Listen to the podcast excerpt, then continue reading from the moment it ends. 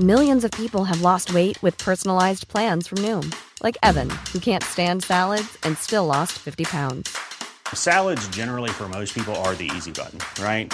For me, that wasn't an option. I never really was a salad guy. That's just not who I am. But Noom worked for me. Get your personalized plan today at Noom.com. Real Noom user compensated to provide their story. In four weeks, the typical Noom user can expect to lose one to two pounds per week. Individual results may vary. Posloucháte pořád Životy slavných, ve kterém vám Pavel Zuna přiblíží osudy významných mužů a žen, kteří v dobrém, ale někdy i ve zlém změnili podobu tohoto světa. Pokud byste chtěli pořád sledovat v jeho videoformě, najdete ho na YouTube kanálu Životy slavných. Nyní už vám ale přejeme příjemný poslech.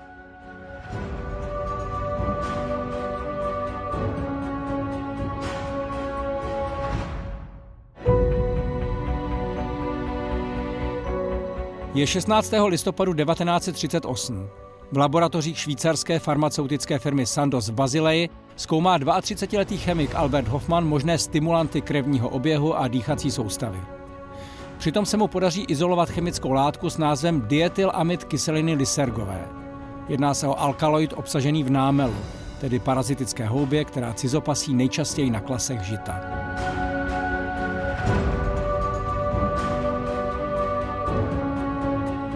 Hoffman tento alkaloid pojmenuje podle německého názvu sloučeniny LSD a přidá k němu číslovku 25.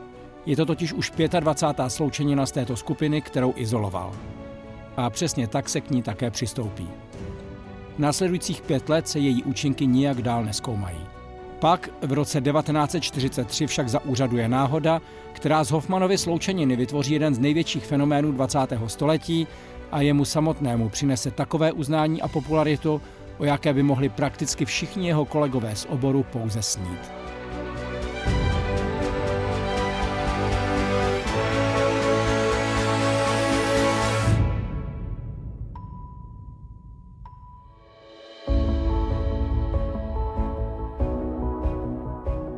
Hoffman se narodil v roce 1906 v Bádenu na severu Švýcarska. Byl z velmi chudé rodiny, celé dny trávil venku uprostřed tamní krásné přírody. Později napsal, že jednou měl zjevení. Blízký les, svit ranního slunce i zpěv ptáků se náhle transformovali do zářivého věmu, který ho prý naplnil nekonečným pocitem radosti, porozumění a bezpečí. Tenhle zážitek byl jedním z důvodů, proč se začal zajímat o chemii jako o vědu, která je nejlépe schopna popsat podivuhodné procesy probíhající v lidském mozku. Ve 23 letech získal doktorát chemie na univerzitě v Curychu a hned potom nastoupil do laboratoří Sandozu. Tady od roku 1935 pracoval na výzkumu námelových alkaloidů. Posouváme se do roku 1943. Hoffman je už v té době šťastným otcem rodiny a jeho LSD, objevené v 38. roce, leží pět let, tak říkajíc v šuplíku. Tehdy se ho rozhodne použít při některých dalších pokusech a přitom se mu nedopatřením, zřejmě přes prsty na rukou, dostane mikroskopická dávka do krevního oběhu. K jeho úžasu se u něj dostaví podobné věmy jako tehdy v dětství, což je vzhledem k zanedbatelnému množství látky, kterou se kontaminoval, šokující zjištění. O tři dny později, tedy ve společnosti svého asistenta, vědomně pozře dávku čtvrt miligramu LSD. Jak sám později řekne, Zdálo se to tak málo, že jsem vlastně neočekával žádný účinek. Ale omyl. Působení drogy bylo ohromující. Hoffman prý zažil celou škálu věmu od naprosté slasti a pocitu souznění s celým vesmírem až po úzkostné halucinace a strach o život. Jeho jízda domů na kole, při níž se v tomto fantaskním světě pohyboval, je dnes už legendárním příběhem popkultury. Jedná se o první trip na LSD v dějinách.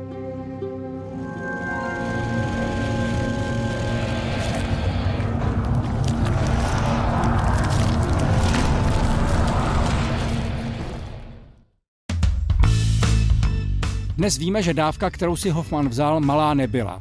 Tehdy si však nikdo nedovedl představit tak ohromný účinek pocházející z takhle malého množství látky. Jediný v té době vědecky popsaný halucinogen byl meskalin, objevený v roce 1888 a Hoffman došel k neuvěřitelnému závěru. Jeho LSD je 5 až 10 tisíckrát účinnější.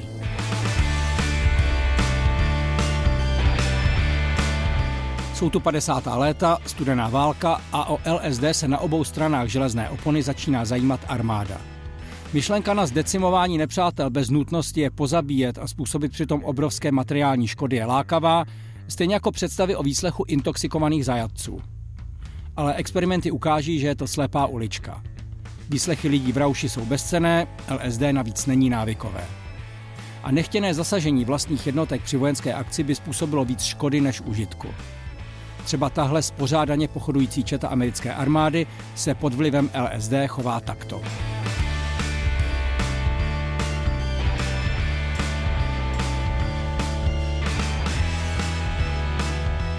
Ještě komičtěji pak vypadá podobný experiment v podání členů štábu naší lidové armády. Takhle to dopadne, když se na tripu pokoušíte naplánovat vojenskou operaci. Opakujte! A to mám! To To svíč! Municiu!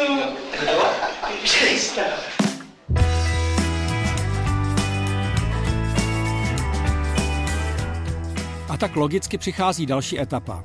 LSD, stále ještě zcela legální, se dostane mezi lidi. Jeho hlavním propagátorem se stane psycholog působící na Harvardově univerzitě Timothy Leary. Jestliže Hoffmanovi se říká otec LSD, pak Leary byl jeho prorokem. Nejprve na univerzitě a později, když ho pro neetické počínání vyhodili, na starobylém panství Millbrook poblíž New Yorku, pořádal seance s psychotropními drogami a prosazoval jejich masové užívání. Tyto psychedelické zážitky, tedy stavy, kdy se pod vlivem drogy ocitnete v omamném světě plném příjemných věmů, byly podle něj tím správným způsobem, jak vytvořit lepší lidské společenství. Jeho filozofie byla stručná.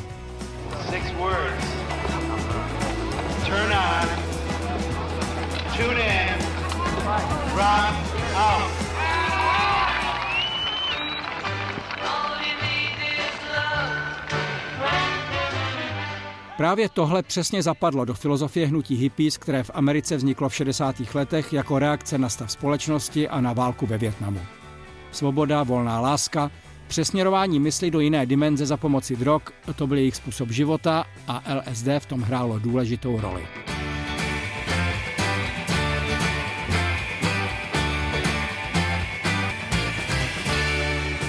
Není divu, že v roce 1966 bylo LSD postaveno ve Spojených státech mimo zákon. Komunita hippies pak přešla na ilegální výrobu. Podařilo se jí vytvořit vlastní derivát se stejnými účinky, kterému se říkalo Orange Sunshine.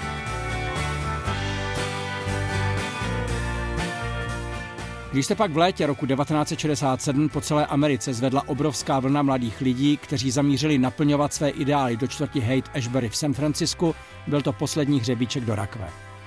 Během pár týdnů jsem přibylo na 100 tisíc nových obyvatel, žili často na ulicích nebo v parcích a LSD tu užíval prakticky každý. Zpočátku bylo tolerováno, ale v takové množství lidí bylo prostě nemožné udržet kontrolu nad špatnými tripy. Drogy začaly komunitu rozkládat zevnitř.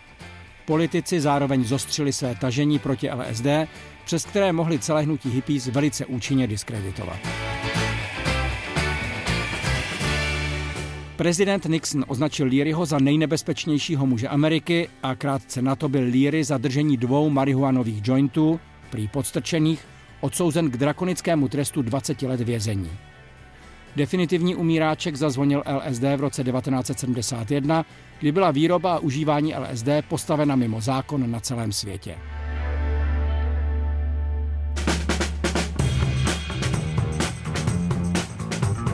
Ale pozor, Přeci jenom existovala jedna výjimka. Zní to neuvěřitelně, ale bylo to socialistické Československo. Tady měli experimenty s LSD bohatou historii, dokonce ho pod názvem Lysergamid vyráběl národní podnik Spofa. Psychiatr Stanislav Grof, který po dlouhá léta vedl experimenty s LSD v bohnické léčebně a který v roce 67 emigroval do Spojených států, je dodnes považován za jednoho z největších světových odborníků na účinky této drogy. Své zkušenosti schrnul takto. LSD účinkuje na každého jinak. Zážitky a vize nevytváří, ale vytahuje je z hlubokého podvědomí.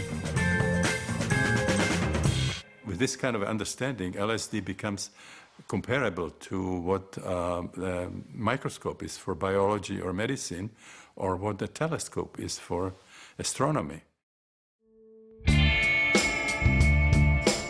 Ale abychom skončili zase u Alberta Hoffmana. Po objevení LSD ho čekal ještě pestrý a dlouhý život. V roce 1958 se mu podařilo extrahovat a později synteticky vyrobit psychotropní látky z lisohlávek. Houbiček, které byly pro západní svět objeveny teprve rok předtím, ale které po staletí rituálně užívali mexičtí indiáni. Při jeho cestě do Mexika pak při legendární seanci potvrdila tamní šamanka Maria Sabina, že Hoffmanem uměle vytvořená látka má stejné účinky jako houbičky samotné.